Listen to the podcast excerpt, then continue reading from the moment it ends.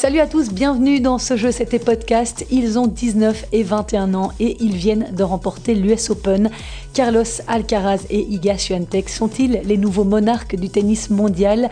Ils sont en tout cas les deux numéros 1 mondiaux puisqu'en s'adjugeant le tournoi, Carlos Alcaraz est devenu le plus jeune numéro 1 mondial de l'histoire du tennis. Je reviendrai bien sûr sur le parcours de Carlos Alcaraz, ce jeune prodige espagnol éblouissant. On reparlera aussi de la finale d'Iga Swiatek face à Hans Jabber. Mais ce podcast sera un peu particulier cette semaine parce que j'ai donné la parole à plusieurs intervenants qui viennent de rentrer de New York. J'ai en effet eu la chance de participer samedi à la journée anniversaire des 10 ans de la fondation Hope and Spirit et dans ce cadre de rencontrer quelques joueurs pros. Je leur ai donc tendu mon micro pour discuter de ce qui les avait marqués durant cette US Open. Vous entendrez Isaline Bonaventure, mais aussi les Français Geoffrey Blancano et son coach Xavier Legal. Et ils en ont à dire des choses sur Caroline Garcia notamment, qui a fait un tournoi exceptionnel. Et puis last but not least, j'ai eu l'immense honneur d'échanger avec Mansour Barami, qui est le parrain de Hope and Spirit et qui a donc échangé durant toute la journée avec les nombreux boursiers de la fondation. Et puis l'actualité du tennis est très chargée puisque cette semaine débute la phase de poule de la Coupe Davis. Pour la Belgique, ce sera à Hambourg en Allemagne, emmené par David Goffin. Les Belges joueront contre l'Australie mardi, vendredi contre l'Allemagne et samedi contre la France. J'aurai l'immense plaisir d'être sur place dès mercredi pour vous faire vivre au mieux cet événement et vous entendrez à la fin de ce podcast les impressions des joueurs arrivés à Hambourg samedi. Programme chargé donc dans ce podcast cette semaine, plein d'interventions. Bienvenue à vous qui me rejoignez, merci d'être au rendez-vous et je n'ai plus qu'à vous souhaiter une bonne écoute. Second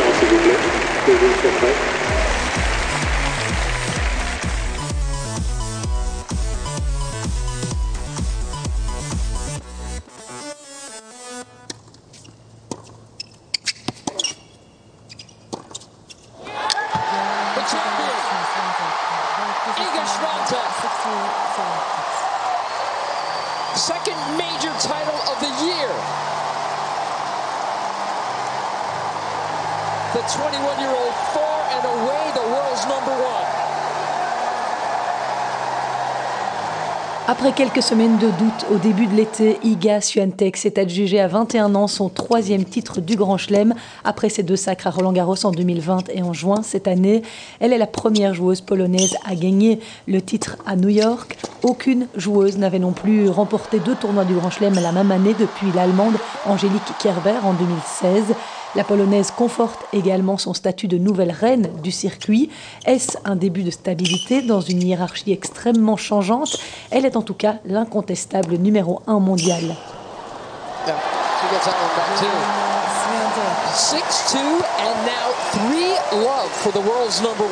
She gets that one back too. 6-2 and now 3 love for the world's number one. Samedi, en finale, elle est venue à bout d'Ons Jabber, qui disputait sa deuxième finale consécutive en Grand Chelem après Wimbledon il y a un mois. Iga Swiatek l'a emporté 6-2, 7-5, impérial dans le premier set, notamment au service, avec 90% de réussite sur première balle. Agressive, entreprenante, Swiatek a toutefois dû résister au sursaut d'orgueil de la Tunisienne dans le deuxième set, qui était d'ailleurs un tout autre match.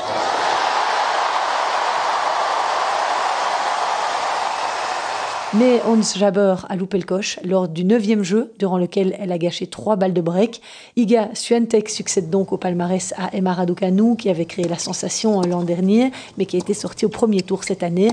Elle fera aussi taire les mauvaises langues qui disaient qu'elle n'était efficace que sur terre battue. Alors c'est vrai que lors de ses trois précédentes participations à New York, elle n'avait jamais été plus loin que les huitièmes de finale, mais déjà en début d'année, elle avait montré qu'elle jouait mieux sur surface dure en atteignant les demi-finales en Australie. Ce succès de la Polonaise vient confirmer une formidable saison, puisqu'entre le 20 février et le 22 juin, Iga Swiatek a enchaîné 37 victoires et gagné 6 titres d'affilée à Doha, Indian Wells, Miami, Stuttgart, Rome et puis Roland Garros. Elle avait été stoppée au troisième tour de Wimbledon par la Française Alizé Cornet et elle avait ensuite connu un été américain assez difficile avec des éliminations précoces à Toronto puis à Cincinnati. On écoute la polonaise lors de la remise des trophées.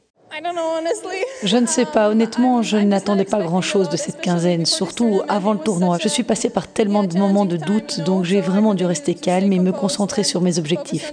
Mais c'est sûr que ce tournoi a été très difficile. Et durant cette quinzaine, Iga a d'abord éliminé Paolini, puis Sloane Stevens, Lauren Davis au troisième tour. Elle a ensuite perdu son premier set en huitième de finale face à Jules Niemeyer, révélation allemande de cette US Open. En quart de finale, elle a éliminé Jessica Pegula, Arina Sabalenka en demi après avoir perdu le premier set. Et puis en finale, Hans Jaber qui a semblé un peu crouler sous le poids de la pression lors de cette rencontre. Uh, J'ai vraiment essayé, mais Iga ne m'a pas facilité la tâche aujourd'hui. Elle mérite de gagner. Je ne l'aime pas beaucoup à l'heure qu'il est, mais ça va. Je sais que je vais continuer à travailler dur et nous irons chercher ce titre un jour, bientôt. Et grâce à cette finale, la Tunisienne bondit de trois places au classement WTA et devient numéro 2 mondial, mais à plus de 5000 points d'Iga Swiatek. Et c'est Hans Jaber qui avait éliminé Caroline Garcia en demi-finale. Vous entendrez plus loin dans ce podcast les interventions du joueur français Geoffrey Blancano ainsi que de son coach à ce sujet. Ils connaissent très bien la lyonnaise. Ce sera juste après avoir parlé des messieurs.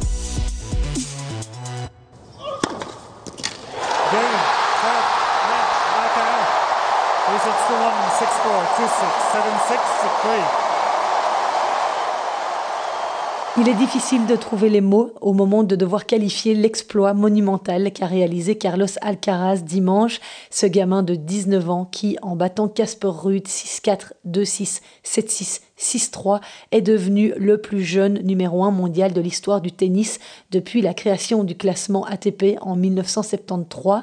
Pour rappel, il pointait au-delà de la 300e place mondiale il y a moins de deux ans. À la fin du match, on a vu Carlos Alcaraz grimper dans les tribunes pour aller embrasser son papa, un de ses frères, son coach évidemment Juan Carlos Ferrero. Mais en Espagne aussi, ils étaient des milliers à faire la fête sur la place de son village natal d'El Palmar à Murcie. Tous les journaux espagnols ont aussi salué son immense performance, lui qui a dû s'exténuer pendant toute la quinzaine avec trois matchs en 5-7 face à Marin Cilic, à Yannick Sinner en quart de finale et à Frances Tiafo en demi-finale. Ce n'est pas le moment d'être fatigué en finale d'un tournoi du Grand Chelem.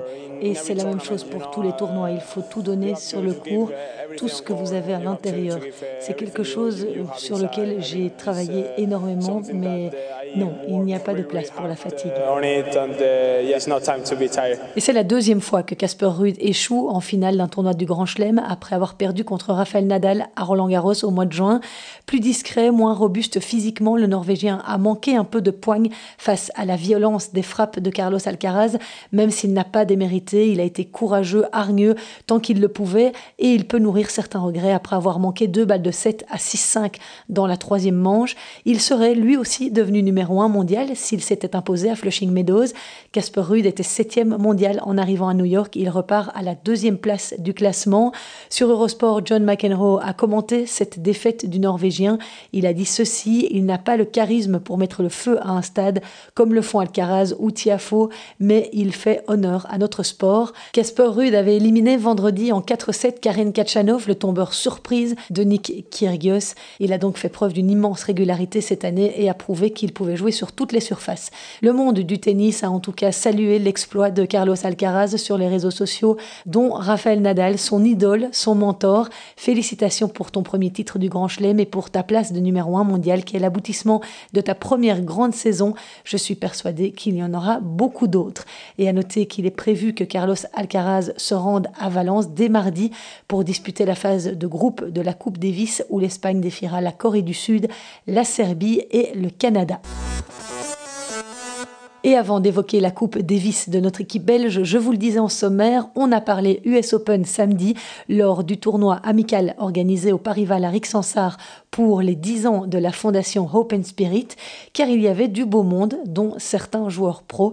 J'en ai profité pour tendre mon micro à Isaline Bonaventure et Geoffrey Blancano, qui ont tous les deux participé à cette US Open en qualif. Vous les entendrez dans quelques minutes, mais j'ai aussi croisé la route de la légende Mansour Barami, Dois-je encore vous le présenter, ce joueur franco-iranien de 66 ans, initiateur du célèbre Trophée des légendes et que l'on surnomme le magicien des cours?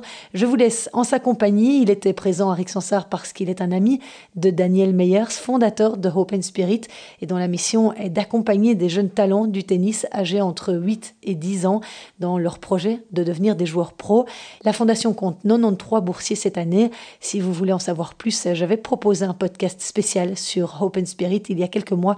Vous pouvez le retrouver sur toutes les plateformes de téléchargement. Alors évidemment, je précise que cette interview a été réalisée avant les finales dames et hommes de l'US Open. Si vous deviez retenir un ou deux moments importants de cette US Open? Bah, Écoutez, euh, la défaite de Nadal, c'était une euh, inattendue. J'ai vu le match. Euh, Francis Tiafo, c'était vraiment, il était étonnant. Il a super bien joué. Pour moi, c'était le vainqueur de Alcaraz, Tiafo, qui allait gagner les tournois. C'est ce qui était mon, ma prédiction. Et je pense qu'Alcaraz va gagner les tournois. De l'autre côté, oui, c'est vrai que Rude a très très bien joué. Khachanov, euh, il a été vraiment étonnant aussi. Très, c'est surprenant de voir euh, de, battre euh. Qu'est-ce que vous avez retenu de ce tournoi féminin de l'US Open? C'était très étonnant de voir 3-4 vainqueurs de, de Grand Chelem qui ont perdu au premier tour, comme Osaka, euh, comme le vainqueur de, Wimbledon cette année qui a perdu contre la française euh, Bourrel, euh, voilà, Ribakina, et puis Raducanu qui a perdu au premier tour ou deuxième tour. Bah, J'étais très content pour Garcia qui, depuis trois semaines, elle, vraiment, elle jouait bien. bon, elle a perdu 6-1, 6-3, mais bon, c'est pas grave, elle a, elle a, très bien joué jusqu'à maintenant. Jabber, elle, elle, est aussi précurseur un peu dans son pays. Bah, écoutez, je pense que ça va inspirer plein d'autres jeunes filles. Euh, d'autres gens. Euh, euh, c'est vrai que c'est pas historiquement Tunisie, ils n'ont pas vraiment eu des, grands joueurs. Moi, j'aime beaucoup, en tout cas, je la connais, elle est, géniale. C'est une fille vraiment une chic fille. Elle est, elle est adorable. J'adore son tennis. Vous, en tant que joueur, vous admirez qui comme joueur depuis le temps vous jouez Qui est celui que vous mettez sur la plus haute marche du podium? Moi, j'aime tous les joueurs, vraiment.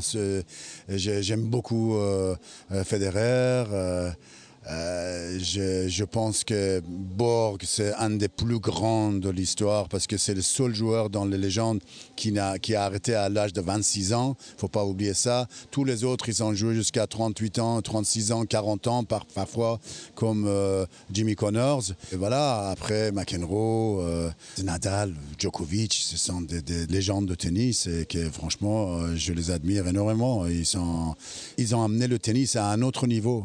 Vous avez eu l'occasion de jouer contre eux? Ah bah j'ai joué avec tous. J'ai fait des matchs exhibition avec. Euh, vous savez, j'ai eu, eu l'honneur et la chance. Euh, et le privilège de jouer des matchs exhibition avec Rod Laver, euh, Rosewall, euh, John Newcomb, Roche, Nastase, Santana, et puis Stan Smith, et, puis plus récemment, enfin avec Connors, Borg, McEnroe, Nadal, Federer, Djokovic. Eh bah, écoutez, je les connais tous. Oui, oui, je les connais tous. Euh, il y a quatre ans, Djokovic, il est venu me voir dans le vestiaire de Roland Garros. Je parlais avec Boris Becker. Il m'a dit Mansour, je voulais te dire que j'adore tes vidéos. C'est fabuleux. Je suis mort de rire à chaque fois que je regarde. Et il m'a dit J'espère que tu m'en veux pas, mais j'essaie de, de, de t'imiter quelques-uns de tes trucs que tu fais. J'étais étonné qu'il m'a dit, mais j'étais fier en même temps. Et je lui ai dit Écoute, tu es numéro un mondial. Je suis hyper fier que tu me, dis, tu me dis ça. Et puis, bah, je dis, fais-le bien et, voilà, amuse-toi, quoi. Et là maintenant, vous partez euh, encore sur des exhibitions jusqu'à la fin de l'année? Vous avez un programme encore chargé? Non, j'ai encore trois exhibitions euh, confirmées jusqu'à la fin de l'année. Et puis bah, après, bah, c'est Australian Open et puis ça repart. Euh. J'essaie de ne pas jouer plus que, entre 12 et 15 exhibitions par an. Euh, vu mon grand âge, euh, c'est déjà pas mal, je crois. Vous prenez toujours autant de plaisir sur le terrain?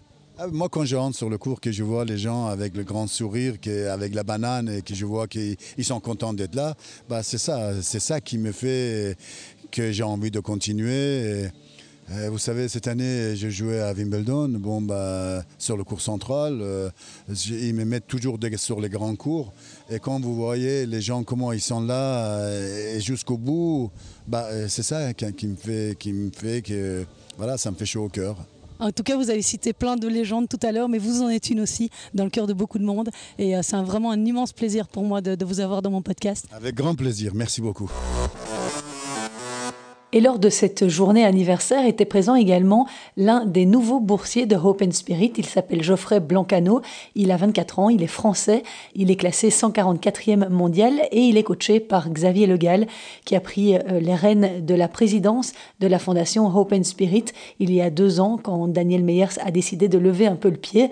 J'ai commencé par demander à Geoffrey s'il s'entraînait souvent en Belgique. Oui, effectivement, voilà, je viens de temps en temps à m'entraîner au sein de la fondation Open Spirit. Voilà, ça fait deux ans qu'on travaille ensemble, qu'on collabore. Et je viens faire quelques semaines ici euh, avec Xavier ou même Daniel Meyers en tant que sparring ou en, ou en tant que coach. Étant donné que je fais un numéro spécial US Open, j'avais envie déjà de, de retracer un tout petit peu le parcours que toi tu as fait. tu as donc été éliminé aux portes du tableau final, hein, au troisième tour des qualifs. C'est toujours compliqué mentalement euh, de s'arrêter juste avant euh, le, le tableau final. Effectivement, c'est vrai que c'est toujours le plus frustrant, c'est s'arrêter à un match euh, du grand tableau et de- pour nous en tant que joueurs un peu de circuit secondaire comme challenger, c'est quand même pour nous une grande expérience de jouer et vivre un tableau grand chelem.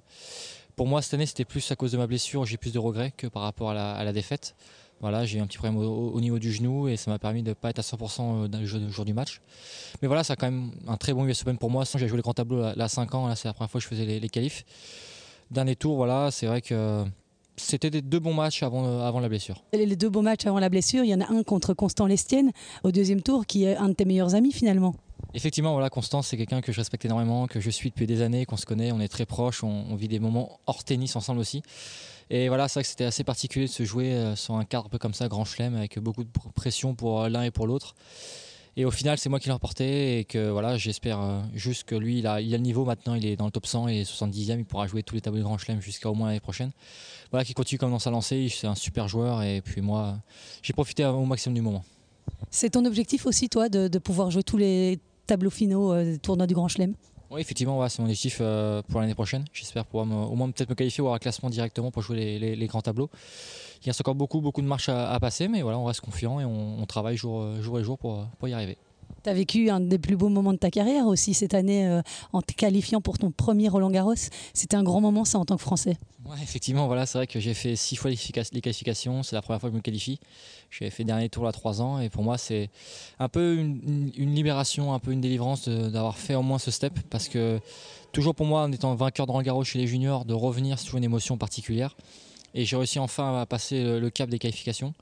Perdu au premier tour du grand tableau, mais bon, ça reste quand même une, bonne semaine et une bonne expérience appris. Et maintenant, voilà, place, euh, place aux autres. J'espère me- jouer pour l'Australie euh, dans quelques semaines. Après, quand tu rentres de l'US Open comme ça, est-ce que tu regardes un petit peu le tournoi masculin ou tu regardes plus du tout? Alors je regarde plus du tout. Je suis un peu le matin à voir qui a gagné au carré, parce que ça, ça passe quand même beaucoup sur les réseaux sociaux. Mais je vois, à partir du moment où j'ai perdu un tournoi, je suis plus vraiment les résultats. ça- Je passe déjà à autre chose. Pour moi, c'est une façon de, passer, passer un peu la, page et pas revenir sur des regrets ou sur la vision euh, de plein de choses. Donc euh, voilà. Non, je, sais que Sarah Alcaraz se roule en finale, donc les deux vont, vont faire encore un super match. Et voilà, c'est des bons joueurs. J'ai hâte de les jouer prochainement. Qu'est-ce que tu aurais à dire si tu devais épingler peut-être un moment euh, fort, un moment marquant euh, de cette US Open? On sait qu'Alcaraz effectivement est en finale, il est en train de, de- percer euh, de dingue. Mais comment toi, tu vois cette jeune génération arriver par rapport au, Big Four, enfin au Big Three maintenant? Est-ce que tu aurais aimé venir sur le circuit une dizaine d'années avant pour connaître le Big Three ou, est-ce que tu es content de venir après parce que justement il y aura plus de place? Comment tu vois les choses? Non, c'est vrai que moi j'ai un peu de regret d'être un, un peu plus vieux et de ne pas avoir la chance d'être monté aussi vite et pour avoir joué au moins contre Roger, Federer ou Nadal ou Djokovic. Voilà, pour moi je pense que j'espère les jouer encore l'année prochaine s'ils continuent les trois, mais ça va être compliqué. Mais voilà, moi c'est vrai que c'est un peu un regret de ne pas avoir joué au moins un des trois sur, sur ma carrière professionnelle. Mais voilà, la jeune génération est aussi forte qu'eux et on aura une bonne bataille euh, dans les années passées, les années précédentes. Donc voilà, maintenant à moi de travailler, d'arriver au même niveau qu'eux. Je sais que c'est possible. Je les ai joués en junior et voilà, on est chacun des humains et il faut juste travailler et croire en soi. Et justement, l'US Open a été marqué par pas mal euh, de, bons matchs, des, jeunes qui poussent. Je pense à Casper Ruud, euh, euh, Alcaraz, justement, Sinner. Euh, Il y, a des- il y des joueurs que tu admires particulièrement? Alors oui, il a des joueurs, qu'on admire particulièrement. Voilà, Alcaraz, c'est incroyable ce qu'il fait à son âge et la maturité qu'il a réussi à développer en, si peu de temps. Parce que moi, je l'ai connu un peu circuit Challenger pendant le Covid, avant les deux ans voilà, tout ce qui a s'est développé. Gasper, c'est un ami d'enfance, on se connaît depuis au moins 12-13 ans. Voilà, j'ai été chez lui m'entraîner euh, quelques fois en, junior, donc je connais très bien. Pour moi, c'est des gens que je respecte énormément, je les connais depuis tellement longtemps, ils le méritent, ils ont vraiment travaillé pour ça et que la patte secrète, de toute façon, si on veut y arriver au top, il faut croire en soi et travailler, donc, euh, comme je l'ai dit. Casper Ruud, qui avait, pouvait briguer la place de numéro 1 mondial, c'est assez fou ça quand même. Oui, c'est fou. Bah, il, voilà, comme je vous dit, il a tellement travaillé dur. C'est comme tout le monde. Voilà, c'est une place numéro un. On sait qu'on n'arrive pas par hasard là-bas. Il a fait déjà une finale de Grand Chelem à Roland. Donc euh, voilà, c'est ça montre quand même sa régularité cette année. Il a gagné 2-3 titres. Donc voilà, s'il est numéro un, c'est qu'il le mérite vraiment. Alors juste un petit mot parce qu'évidemment tu es français, évidemment euh, tu as dû regarder un tout petit peu le tableau féminin avec euh, les performances incroyables de Caroline Garcia. tu la connais? Alors je la connais très bien et je connaissais tout très bien son entraîneur du moment, qui est Bertrand Perret. On avait la chance de partager beaucoup de moments ensemble euh, durant euh, les années précédentes. Et voilà, elle mérite amplement tout ce qu'elle a vécu et tout comment elle, est revenue, c'est vraiment incroyable. Elle le mérite euh, vraiment totalement. Elle, s'est battue, elle a tenu bon. Et voilà, elle a fait la demi-finale, elle a raté aux portes la demi-finale. C'est vraiment dommage pour elle parce qu'elle avait vraiment le niveau pour aller, pour aller soulever ce trophée. Mais voilà, je sais que c'est pas une fin en soi. En Australie, c'est encore très très dangereux à, à surveiller. puis maintenant, elle a le master en fin d'année. Et puis on peut toujours rêver une place numéro une à la, à la fin de l'année, on ne sait jamais. Quelles sont ses forces, selon toi, cette joueuse? Alors, c'est qu'elle est très très puissante. Et là, elle, peut jouer en deux frappes de balle, elle a une qualité de frappe incroyable. Et elle est surprenante parce que au service, elle est un mètre dans le terrain, donc ça surprend beaucoup les filles. Elle sert très bien, très agressif. Voilà, elle se déplace aussi très bien. Donc c'est pas un jeu qu'on voit particulièrement chez les filles, aussi, aussi agressive. Donc elle surprend pas mal de personnes et puis voilà, après elle a un caractère, elle s'encourage et c'est vraiment une battante. Et voilà, c'est vrai que ça montre comme quoi le niveau des filles a, vraiment augmenté depuis quelques années. Il y a aussi Alizé qui a fait un très bon US Open et qui fait une super saison. Tu étais tout tout tout petit quand elle était déjà euh, sur le circuit féminin. Tu la suivais? Oui, je la suis. Puis c'est une amie très proche, Alizé. On a réussi à partager beaucoup de moments ensemble. Et ouais, je la suis très bien et euh, très content pour elle. Elle a fait un très beau match sur Emma. J'ai pas pu le, voir dans le stade, mais j'ai suivi à distance. Mais ouais, c'est fait une super année. J'espère qu'elle va continuer parce que maintenant on a beaucoup discuté et elle s'approche plus de la fin que du début. Mais voilà, elle est quand même à la porte encore des 30 et euh, elle joue encore super bien au tennis. Elle est motivée, c'est une, guerrière. Elle n'a pas un jour, elle n'est pas à 100% à ce qu'elle fait. Donc je pense qu'elle va continuer encore au moins un ou deux ans, j'espère pour elle. Elle le mérite. Euh, qu'est-ce qu'on peut te souhaiter, Geoffrey, pour la fin de l'année? Bah écoutez, euh, encore un titre en, circuit secondaire en challenger serait super pour moi. Voilà, il reste encore quelques semaines. Mais là, mon, mon développement, ça sera plus sur les ATP qualif, qualification de 50. Voilà, ça va plus axer ça sur les quelques semaines qui arrivent. Mais voilà, gagner des matchs et puis arriver au bord du top 100 le plus rapidement possible avant, euh, avant la fin de l'année. Bah, merci beaucoup d'avoir été invité de mon podcast. Et puis, euh, bah, j'espère vraiment te recroiser un de ces quatre, qui sait, sur le bord du cours. merci beaucoup pour votre invitation. Merci. Alors je vais quand même profiter de l'occasion de cette interview pour faire une petite dédicace à mon papa qui trouve que je parle trop vite. Face à Geoffrey Blancano, je trouve que je m'en sors quand même pas mal. Heureusement d'ailleurs que ce n'était pas une interview pour la presse écrite parce que je pense qu'à ce jour je serais toujours occupée à relire mes notes. Mais il est super sympa Geoffrey, donc il est tout pardonné. Et son coach, eh bien c'est Xavier Legal, le président depuis deux ans de la fondation Hope and Spirit. Il a repris les rênes en fait à la demande de Daniel Meyers qui avait envie de lever un petit peu le pied. Il connaît très bien le tennis français français, l'entourage des joueurs euh, français. Et donc, euh, bien, on a fait pareil. J'ai posé le micro et on a discuté US Open 2022. Euh, je sais que tu as côtoyé les Françaises. tu as vu Alizé Cornet. Tu as été sparring partner pour Alizé Cornet, qui a fait un super tournoi. Bah, en fait, Alizé, c'est une, une, amie. on a, on a, on ne se connaît pas depuis très longtemps. On a sympathisé le 31 décembre 2021. voilà, concours de circonstances incroyable. Et donc, c'est une, une, copine de, de et puis euh, voilà, Alizé, c'était le dimanche soir, elle cherchait un sparring pour refaire encore une heure. Et donc on s'est retrouvé à deux avec Geoffrey sur le terrain, elle l'aidait un petit peu et c'était, c'était assez sympa. Euh, il a fallu quand même euh, faire attention parce qu'elle préparait son tournoi, mais c'était très très sympa. Alors évidemment, en tant que Français, je serais intéressé d'avoir ton avis sur l'US Open incroyable de Caroline Garcia. Tu t'attendais à ce qu'elle puisse aller aussi loin Oui, oui, euh, définitivement. Alors Caro, après, évidemment, elle a un potentiel incroyable. Elle l'a déjà montré il y a 4 ans, elle a déjà été top 10, elle avait déjà gagné deux Masters 1000, euh, l'équivalent chez les filles. Euh, elle arrivait en ayant gagné Cincinnati, donc elle était sur une, phase vraiment, intéressante. Et puis, puis je connais très très bien son encadrement. Et, donc elle est, très très bien coachée avec, avec Bertrand, voilà, qui a fait du très bon travail déjà avec... Bertrand Perret, pour les auditeurs? Euh, avec Onge Jabber déjà, euh, avec Paul-Henri Mathieu il y a plus longtemps, avec Peng aussi. Et donc voilà, et puis je connais très bien sa préparatrice physique et kiné. Euh, et, donc je sais que je sais qu'il y a de la qualité autour d'elle. Donc voilà, elle a eu une période un peu difficile. tout le monde a critiqué un petit peu ses choix de rester avec son papa. Elle a, elle a été une dans l'académie Nadal. Bon voilà, c'est elle a le potentiel. Après, euh, des fois, on se trompe un peu de chemin, mais, euh, mais quand tu as le potentiel et que tu reviens sur le bon chemin avec les bonnes personnes autour de toi, il n'y a aucune raison qu'elle ne performe pas. Et, et je pense que c'est pas fini. Pour toi, elle peut aller jusqu'où? Euh, bah écoute, Murray, il y a quelques années, la première fois qu'il avait joué sur le central de Roland, avait dit qu'elle serait numéro 1 mondiale. Euh, franchement, très honnêtement, avec les qualités qu'elle a et qui se décline sur toutes les surfaces, parce qu'elle joue bien sur toutes les surfaces, euh, très honnêtement, si elle n'a pas de pépin physique et qu'elle arrive aussi de temps en temps, alors évidemment, à continuer sur son jeu, mais que, et je suis persuadé que Bertrand va arriver à lui mettre aussi un tout petit plan B de temps en temps, quand ça va un peu moins bien et qu'elle va gérer mieux ses émotions. Ah, je pense que oui, euh, moi je trouve, je pense qu'elle va être numéro une. Euh, elle, sera numéro une très, pas très prochainement, mais elle sera pas loin d'être numéro une.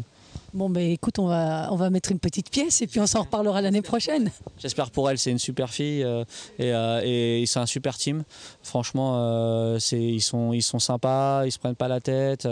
voilà, ils ont, ils ont cadré les choses et, et franchement, c'est pas parce qu'elle est française, très honnêtement, mais, mais je lui souhaite parce que, parce que je leur souhaite. Et, tu crois que c'est pour ça qu'elle a eu ce déclic, parce qu'elle s'est mieux entourée? Bah, elle s'est entourée déjà avec un œil extérieur. C'est vrai que euh, voilà, elle était avec son papa, ça faisait quand même des années. Donc à un moment donné, même s'il a fait du très bon travail, parce que tout le monde dit oui, le papa, le papa, le papa, mais bon, euh, elle a quand même été top 10 avec le papa. Euh, le papa, il peut pas non plus gérer quand il y a des périodes un petit peu plus difficiles. C'est pas toujours si facile que ça. Après, voilà, un œil extérieur qui, la conforte en finale dans ce qu'elle faisait. elle a plus de problèmes physiques parce qu'elle est suivie au quotidien avec une préparatrice physique, mais qui est kiné aussi. Et donc euh, et donc voilà, c'était logique qu'à un moment donné, ça revienne. Qu'est-ce qui t'a le plus impressionné dans son jeu à l'US Open euh, durant cette quinzaine? Alors je suis très franc avec toi, j'ai pas regardé énormément de matchs de l'US Open d'elle. Bah, évidemment, je la connais très bien. J'ai des joueuses qui l'ont joué quand elle était junior, donc ça fait très longtemps. Euh, j'ai été la voir s'entraîner par contre cette année à l'US Open. Voilà, elle était beaucoup sparring avec Paul-Henri Mathieu, euh, qui est un ancien élève de Bertrand Perret, son coach. En fait, ce qui m'impressionne chez, euh, Caroline, c'est déjà son physique. Elle a un physique incroyable, donc dès qu'elle a plus mal, bah, elle peut s'en servir vraiment et donc elle est efficiente sur ce qu'elle fait. Et puis moi, ce qui m'impressionne alors je ne suis, pas vraiment impressionné, mais quelque chose qu'on doit vraiment garder en tête, c'est qu'elle joue avec ses qualités, avec sa filière de jeu. Et, voilà, et elle rate ou elle rate pas, mais en tout cas, elle va mourir avec ses idées et je pense que c'est ça le principal.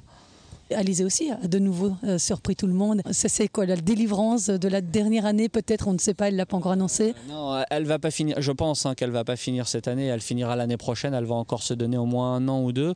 Mais oui, le fait d'avoir dit voilà, c'est la fin. Je pense que ça l'a libérée sur plein de points. Et puis euh, et puis après avoir discuté un peu aussi avec elle, après cette vue, si tu veux, des fois être odieuse parce qu'elle le dit elle-même qu'elle peut être odieuse. Je pense qu'il y a eu un réel travail. Enfin, je pense pas. J'en suis sûr mais un réel travaille sur elle-même euh, au niveau de son attitude, euh, au niveau de, la gestion de ses émotions. Et donc, bah, Alizé, elle a été 12e il y a, il y a 15 ans. Euh, elle, était, à 16 ans ou 17 ans, elle était dans le top. Et donc, voilà, c'est pas non plus une surprise de l'avoir très très bien joué. Dernier mot par rapport aux garçons, qu'est-ce qui t'a le plus impressionné toi durant cette US Open Si tu devais tirer deux ou trois grands moments, tu retiendrais quoi? Pareil que pour Caroline, je trouve que que ça soit Casper, euh, Rude, que ça soit euh, que ça soit Alcaraz, que ça soit évidemment tous ceux qui performent, je trouve que voilà, ils ont ils ont un style de jeu, ils en dérogent pas, ils vont ils vont aller euh, à fond dans ce qui dans ce qu'ils produisent, dans leur type de jeu, ils vont pas ils vont pas se perdre. c'est quelque chose qu'on essaye de, d'inculquer à, à Geoff aussi, d'avoir une ligne de jeu, d'avoir des voilà, de se, focaliser un petit peu sur ses points forts. Après, euh, toujours impressionné parce que physiquement, je trouve que là, on a, il y a vraiment une réelle différence.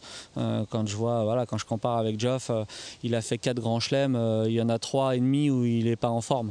Donc, donc voilà, c'est que physique, je trouve que physiquement, Alcaraz, quand tu vois qu'il fait quart 5-7, demi 5-7, il est toujours là.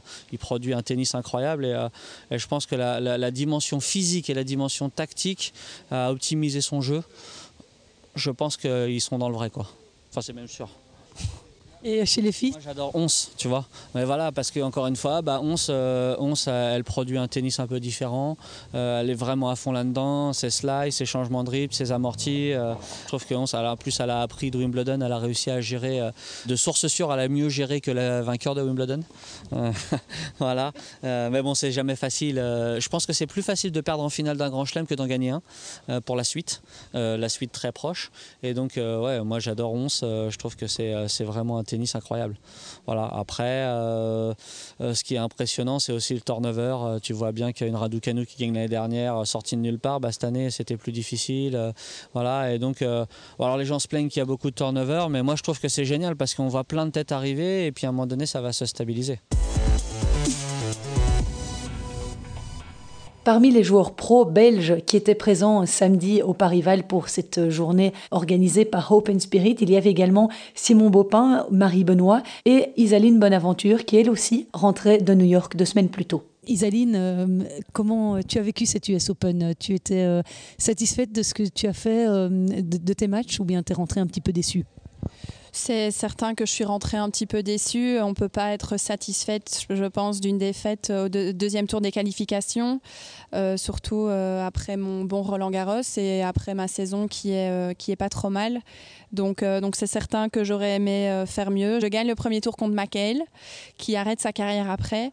Et puis je perds ouais, 6-4 au troisième contre la japonaise Ushijima. Et t'expliques ça comment? Parce que c'est une, défaite difficile de nouveau au troisième set. Comment tu as, vécu ce, tournoi? Ben, je pense déjà que ma tournée euh, en Amérique n'a pas été top. Euh, mentalement, je pense que c'était un petit peu compliqué.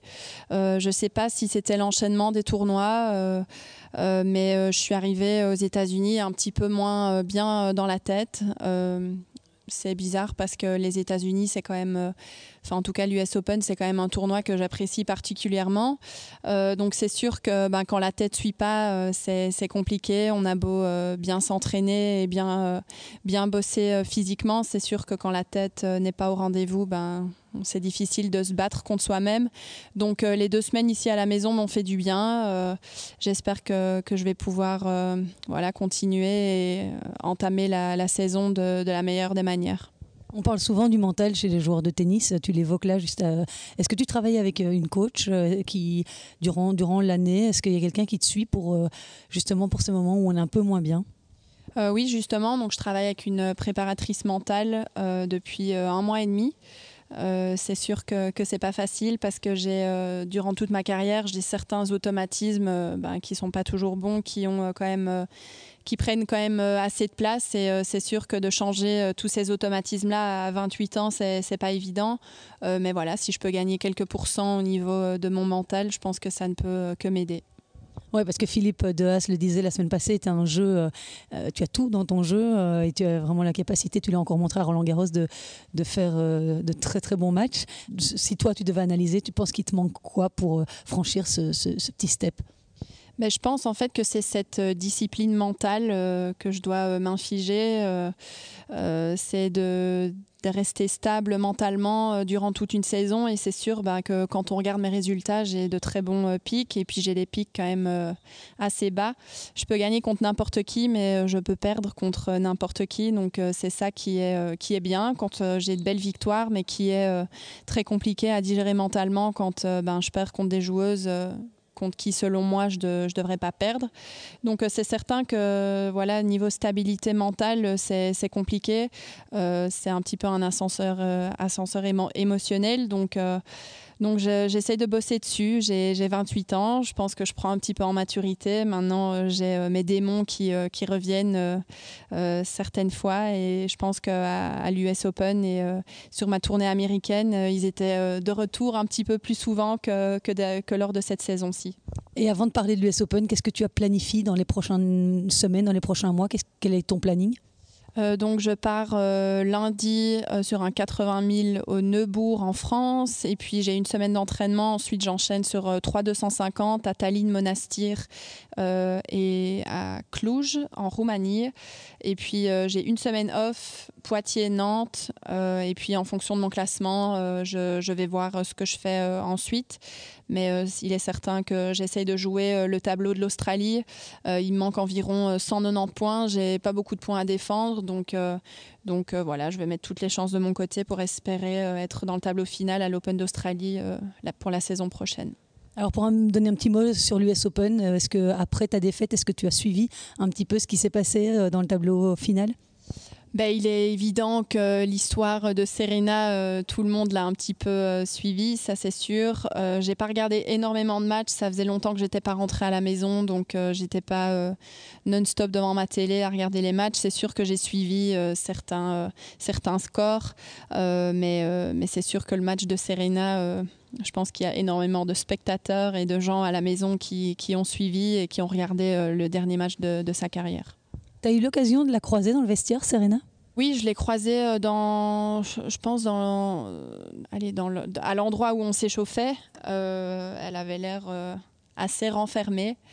après, voilà, c'est peut-être une image qu'elle voulait donner, mais, mais c'est sûr que d'habitude, elle est, elle est assez ouverte. Elle dit toujours bonjour. Et là, j'avais l'impression qu'elle était un petit peu plus focus sur sur, euh, sur elle-même. Euh, je pense que ça ne devait pas être très facile à gérer, toute l'attention. Euh, enfin, déjà en temps normal, elle a énormément d'attention médiatique, mais là, c'était puissance 1000. Donc, j'imagine que ça n'a pas dû être facile à gérer. En tout cas, en tout cas elle a fait une, une très belle carrière et je pense qu'elle a marqué l'histoire du tennis féminin, mais pas que. Qu'est-ce qui t'inspire chez cette immense championne?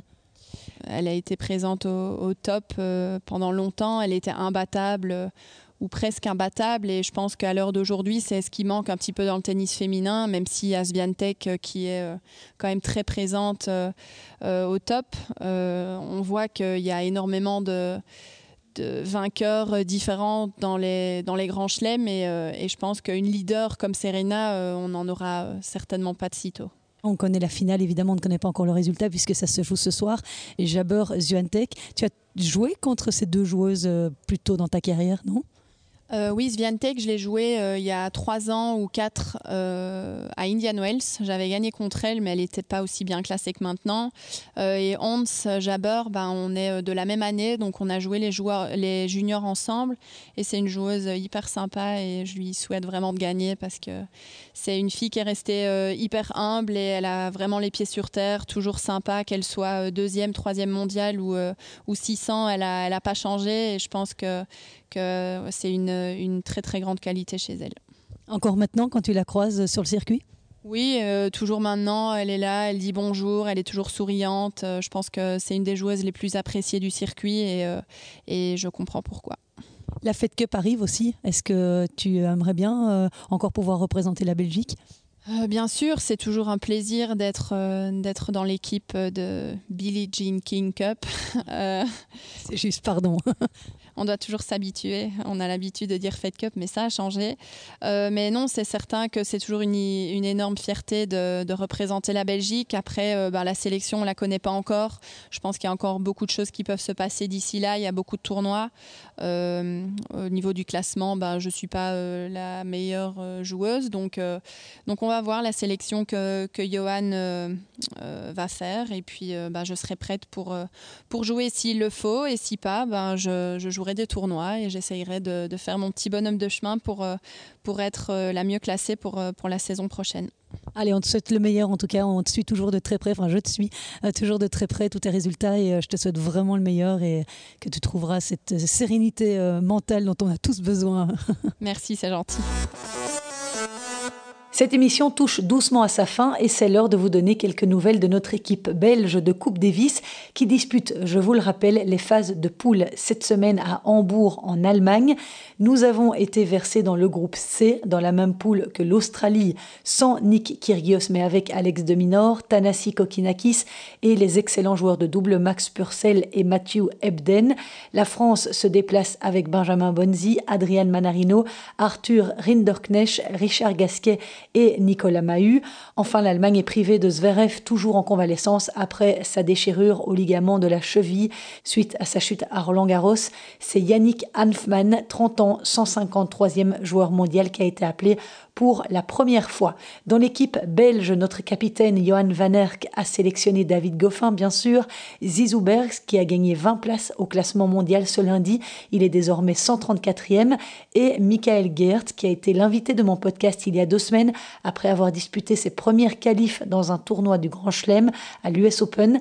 Notre paire de double est là aussi, Sander Gilles et Joran Vliegen.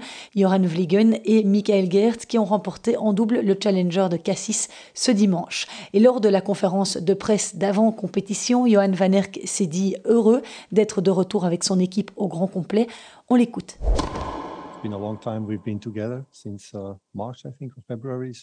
Ça fait longtemps qu'on ne s'était pas retrouvés depuis le mois de mars ou le mois de février, donc c'est toujours sympa d'être tous ensemble avec le staff.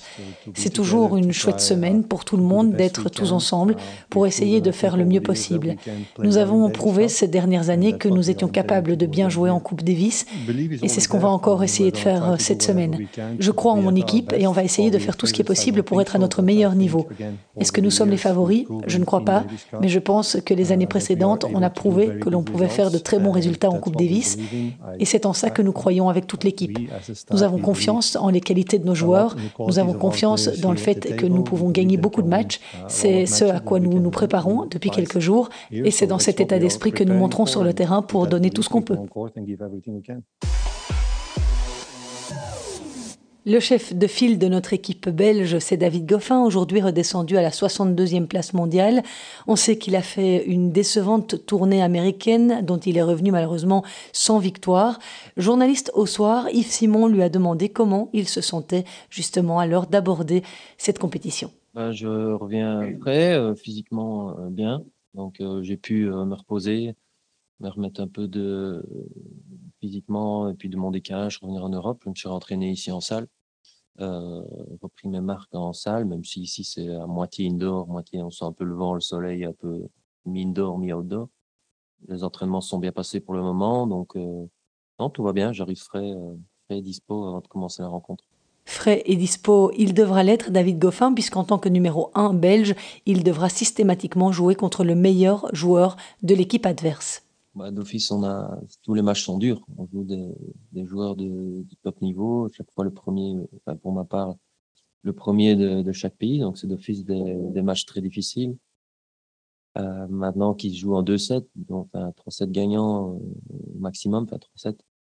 Et, euh, et là, on n'a pas le temps de, de se mettre dedans. Il faut y aller tout de suite, euh, comme on a l'habitude toute l'année. Donc en Coupe Davis, parfois, il y avait des débuts où on démarre un peu mal et on peut revenir dans le match et passer au-dessus de l'autre. Ici, c'est tout de suite, faut être bien dans le match, surtout contre des joueurs comme ça. Donc, faudra être euh, à fond et prêt à, faire de, de, jouer, à jouer son meilleur niveau, euh, pour essayer de gagner des matchs comme ça.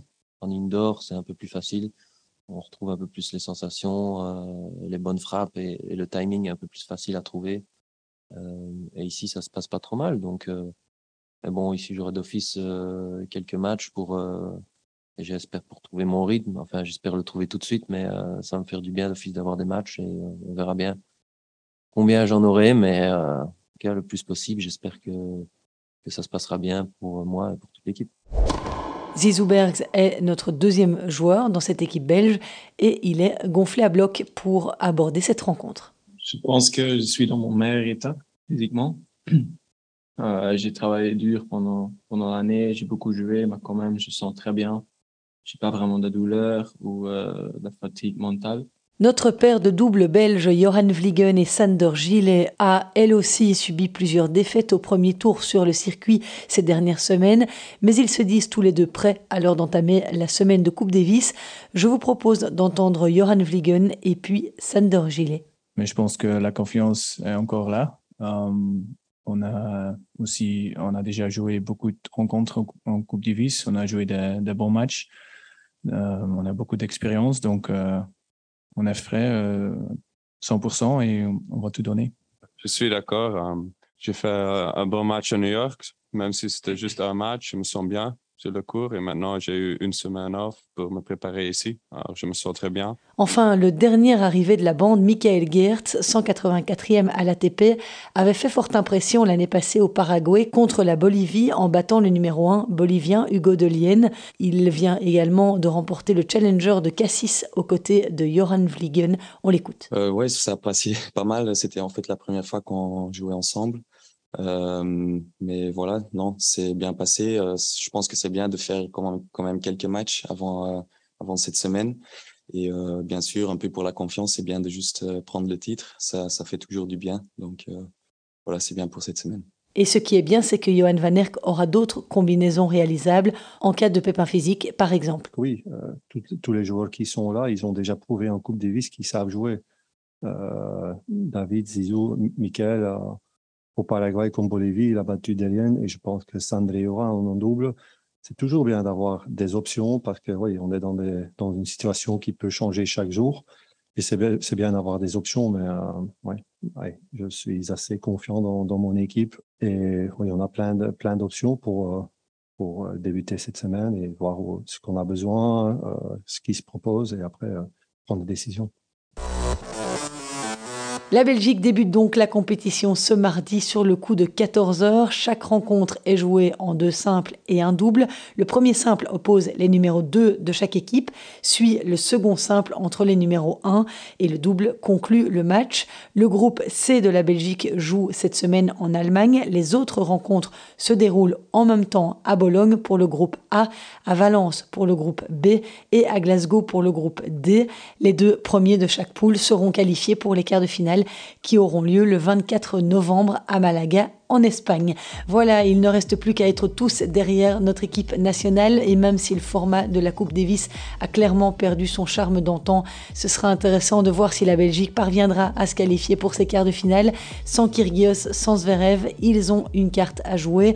En tout cas, je serai sur place dès mercredi à Hambourg et je vous proposerai un podcast spécial la semaine prochaine avec les coulisses, les réactions de cette phase de poule. En attendant, j'espère que ce podcast vous a plu. Je vous souhaite une excellente excellente semaine. N'oubliez pas de vous abonner pour recevoir les notifications de chaque nouvel épisode de Je C'était Podcast.